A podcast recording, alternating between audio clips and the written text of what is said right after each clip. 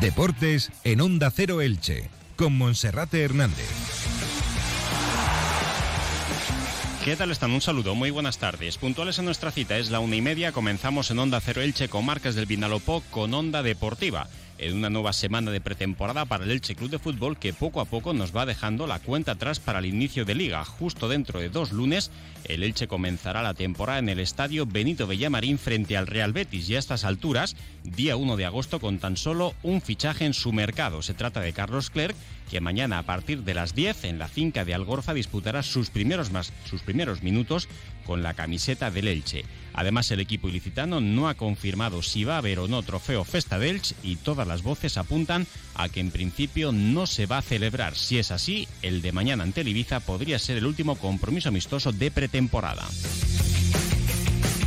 En este mercado veraniego, el Elche Club de Fútbol, como aparecía ayer desde tierras valencianas, apunta a Dani Gómez para poder reforzar su ataque. Un futbolista que ya el pasado año, el pasado mercado de verano e incluso en el mercado de invierno, fue uno de los objetivos del propietario del Elche, Cristian Bragarnik. No quiere jugar en segunda división, quiere continuar en primera y ha solicitado al equipo Granota que le deje salir en este mercado. Eso sí, será previo pago de una indemnización económica. La buena noticia es que el Elche ya cuenta con 20.000 abonados y no se pone techo. Esta mañana, tanto la tienda de atención al abonado en el Estadio Martínez Valero como el centro comercial de Aljub y la página web elchecf.es seguían vendiendo nuevos carnets de socios. Y en página polideportiva también les hablaremos de nuevas incorporaciones para el Clínica Blasco Juventud de Elche y de también cómo se resolvió la final de los Juegos o del Festival Olímpico de los Juegos de la Juventud, donde un ilicitano participaba y finalmente se quedaba a las puertas de las medallas. Un consejo y enseguida arrancamos. ¿Ha heredado una vivienda y está pensando en venderla? En Inmo Urbana somos expertos en la gestión de viviendas heredadas. Contamos con departamento jurídico propio para encargarnos de todo. Infórmese en Inmo Urbana, en cualquiera de nuestras oficinas, en Elche, en calle Reina Victoria 95, en Alenda Golf y en Bonalba Golf.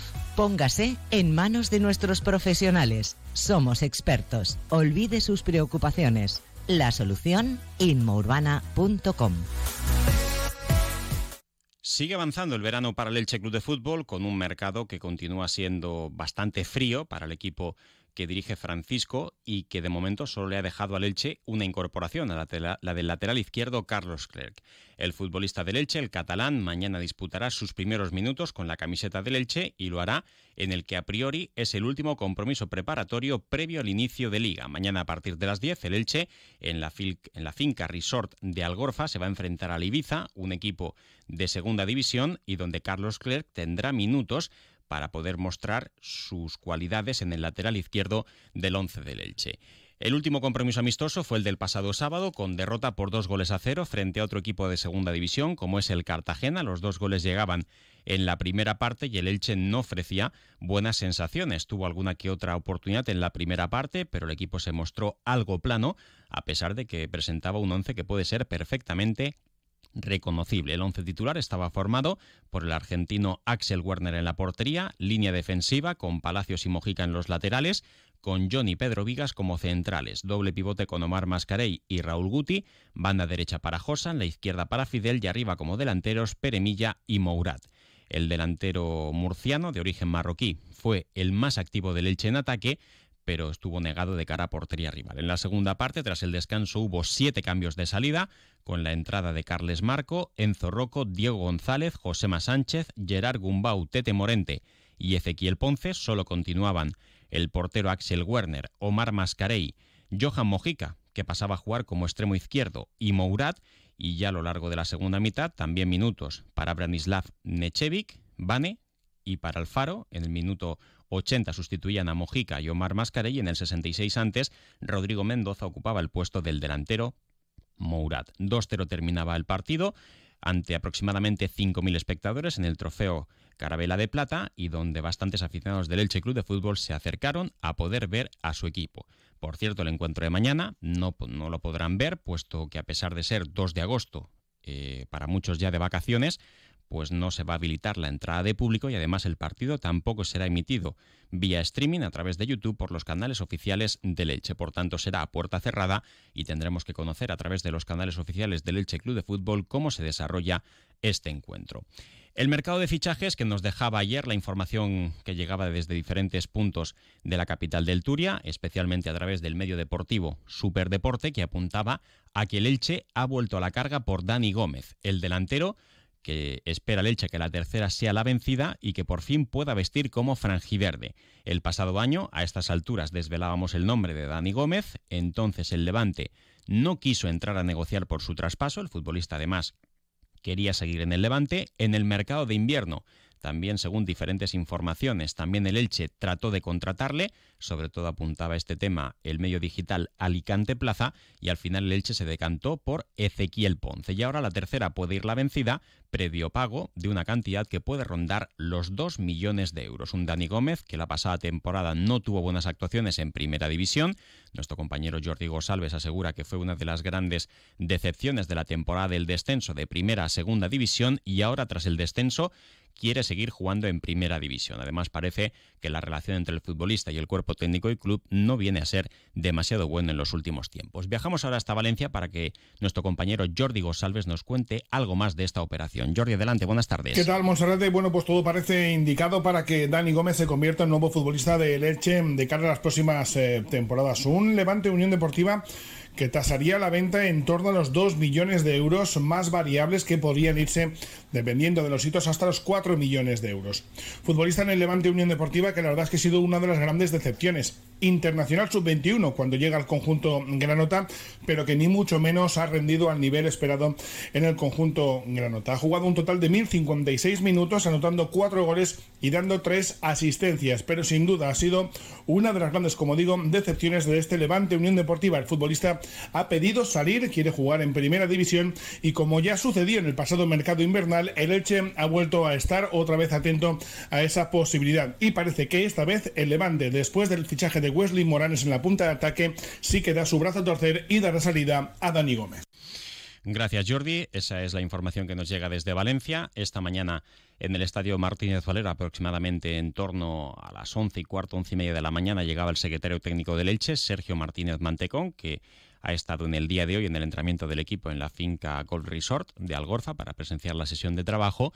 Media hora después llegaba el propietario del Elche Club de Fútbol, Cristian Bragarnik, que el pasado sábado también estaba en el estadio Cartago Nova viendo en directo a su equipo. Los dos son los que llevan mano a mano esta planificación deportiva a diferencia de años anteriores, se está llevando todo con bastante sigilo y bastante privacidad. Esto viene a ser la tónica habitual con el propietario del Elche, Cristian Bragarnik, y prácticamente todos los nombres que están llegando eh, proceden desde fuera. Eh, así ocurrió con Carlos Clerc cuando fue fichado precisamente desde el Levante y también con este último nombre, Dani Gómez, pese a que ya la pasada temporada pues fue un futbolista que se puso en la órbita franjiverde. Recuerden que los objetivos del Elche para poder reforzar su plantilla pasan por la incorporación de un portero para competir con Edgar Badía, un lateral derecho que le ponga competencia a Libelton Palacios, un medio centro, también para añadir más competencia a Raúl Guti, Gerard Gumbau y Omar Mascarey, un jugador de banda que pueda actuar en cualquiera de las dos posiciones, en la izquierda o en la derecha, un mediapunta, Javier Pastore no termina de arrancar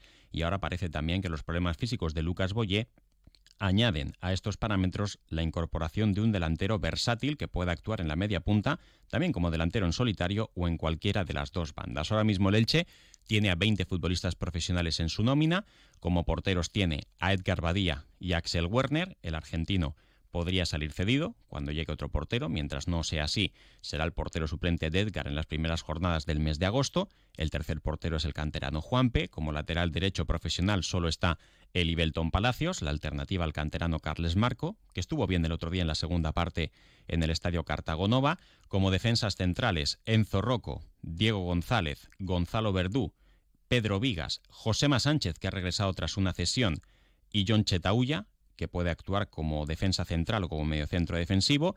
La posición de lateral izquierdo, si no hay traspaso de Mojica, está cubierta con el internacional colombiano y con Carlos Clerc, que mañana tendrá sus primeros minutos como jugador del Elche.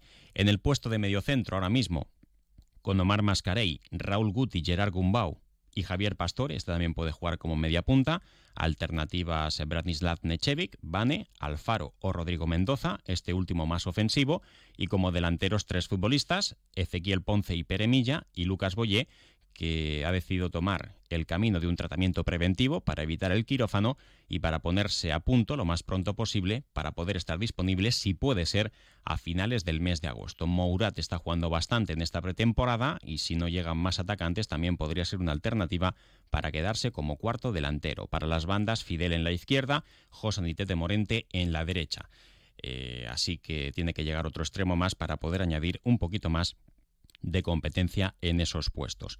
Eh, resaltar también que el partido de mañana, como decíamos, eh, como eh, en, el, partido de mañana se ha adelantado a las 10 y destacar que con respecto al trofeo Festa dels de Fútbol, noticia de última hora que nos llega desde el Departamento de Comunicación del Elche, el Elche ha decidido modificar la fecha de disputa del trofeo Festa dels y no se jugará a inicios de la Liga Santander, es decir, antes de que se juegue el día 15 de agosto, ante el Real Betis y dada la proximidad del inicio de las competiciones y de las diferentes actuaciones que se están llevando a cabo en las instalaciones del Estadio Martínez Valero, se ha decidido modificar la fecha del trofeo y se jugará en otro momento de la temporada.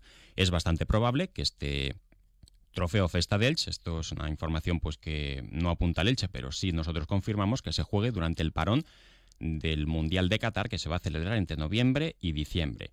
Además, el Elche asegura que en su lugar y dentro de la campaña de promoción del club y acercamiento a todos los rincones de la provincia de Alicante, la primera plantilla disputará un encuentro amistoso en una localidad de la provincia de Alicante y la fecha y el rival se va a conocer muy pronto. Es decir, como resumen, que el Festa de Elche no se va a disputar antes de que comience la liga, sí va a haber un último partido amistoso, que será probablemente este próximo fin de semana, será cerca de aquí, será en la provincia de Alicante, y probablemente también el abono eh, pueda permitir la entrada gratuita a ese partido. De esta manera, pues si se va a disputar cerca de aquí no quedan demasiadas opciones. Podría ser contra algún equipo de primera o segunda ref eh, y de esta manera, por las posibilidades que quedan, pues ya saben, la Nucía, Elda, eh, Alcoy podría ser otra opción, Orihuela, yo me decantaría más por las tres primeras posibilidades y que alguno de ellos sean rivales del Elche Club de Fútbol este próximo fin de semana. No es una mala decisión, es una buena alternativa y sobre todo de esta manera se pone punto y final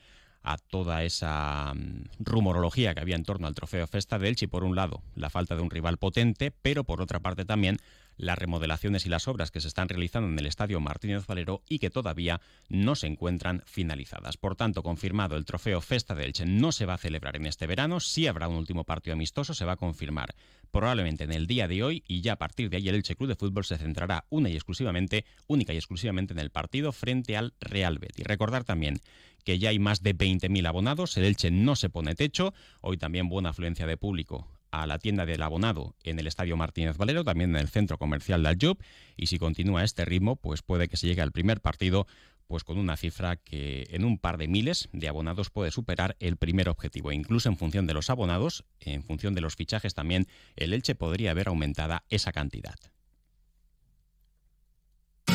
Comercial Persianera.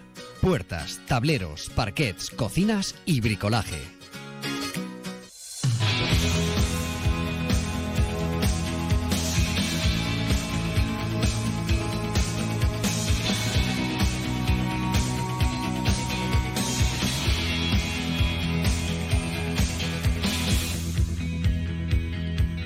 para terminar, confirmar que Daniel Robledillo será el entrenador del filial del Juventud Delche en la segunda división femenina. En primera, el equipo, ya saben, ha recuperado en los despachos la plaza que perdió en la pista de juego y el técnico ilicitano, Daniel Robledillo, será el encargado de dirigir el banquillo del equipo sub-23 que va a competir en la categoría de plata. Y también confirmar el atleta ilicitano, David Antón Alzamora, cruzaba la línea de meta en el cuarto puesto en el Festival de la Juventud que se estaba celebrando en Eslovaquia.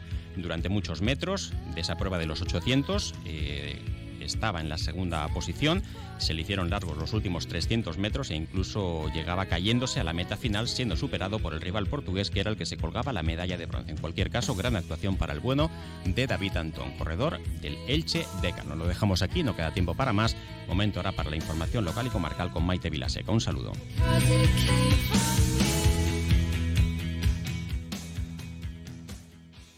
Radio Estadio no cierra por vacaciones. Este verano te seguiremos acompañando para...